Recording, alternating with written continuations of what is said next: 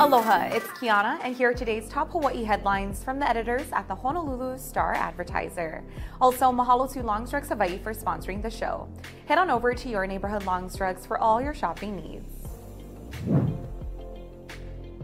Russia is ratcheting up tensions with the West as the war in Ukraine drags on. During a State of the Nation address today, Russian President Vladimir Putin said Moscow is suspending participation in the New START treaty.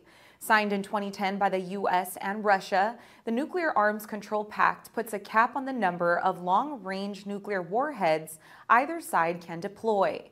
It also limits the use of missiles that can carry atomic weapons. Putin blamed Ukraine for starting the war and accused the West of targeting Russian culture, religion, and values. Meanwhile, President Joe Biden, in his own speech, said the United States and its allies would, quote, have Ukraine's back as the war enters its second year. Biden spoke from Poland one day after an unannounced trip to Kiev, where he met with Ukrainian President Volodymyr Zelensky.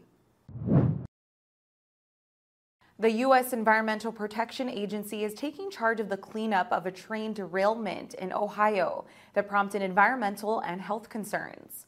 On February 3rd, a Norfolk Southern freight train carrying hazardous materials derailed in East Palestine, a small village near the Pennsylvania state line.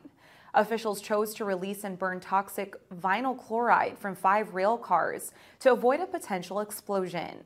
Some residents have reported health problems since the wreck. The EPA today ordered Norfolk Southern to pay for the cleanup and reimburse the federal government for a new program that will provide cleaning services to residents and businesses. Separately, state officials in Ohio and Pennsylvania have launched investigations into Norfolk Southern. A special grand jury that investigated election interference by former President Donald Trump and his allies in Georgia has recommended multiple indictments. Most of the jury's report remains sealed, but forewoman Emily Kohrs said the list is not short. She did not discuss who was recommended for indictment in an interview today. Kohrs also declined to give a direct answer when asked if jurors had recommended indicting Trump. She said people won't be too surprised with the decision. The investigation in Atlanta is viewed as one of the biggest legal threats to Trump as he begins another run for the presidency. A key piece of evidence in the inquiry is a call that Trump made to Brad Raffensperger on January 2, 2021.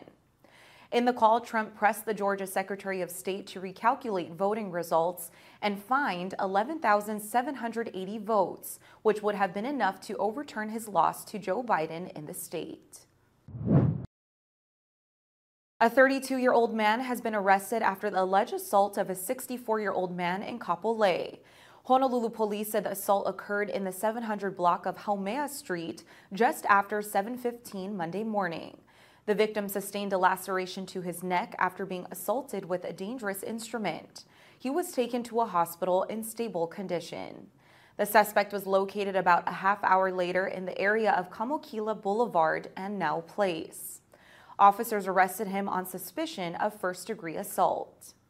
Police said the suspect and victim did not know each other prior to the incident.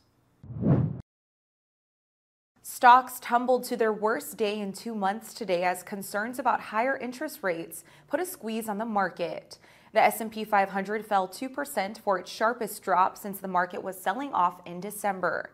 The Dow Jones Industrial Average ended down 2.1%, while the Nasdaq Composite sank 2.5%. Yields shot higher this month as Wall Street tries to forecast how high the Federal Reserve will take short term interest rates in its efforts to tame inflation. The 10 year Treasury jumped from 3.82% Friday to 3.95% today, while the two year yield rose from 4.62% to 4.73%. Recent reports show the economy remains stronger than expected, reducing fears of a recession. However, the reports could put upward pressure on inflation and give the Fed more reason to keep rates higher for longer. The Fed's key overnight rates is in the range of 4.50% to 4.75%, up from about zero at the start of last year.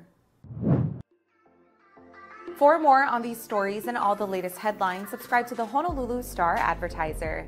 Visit Hawaii's top source for breaking news online at staradvertiser.com and download the Star Advertiser mobile app. Mahalo, have a great day, and we'll see you back here tomorrow.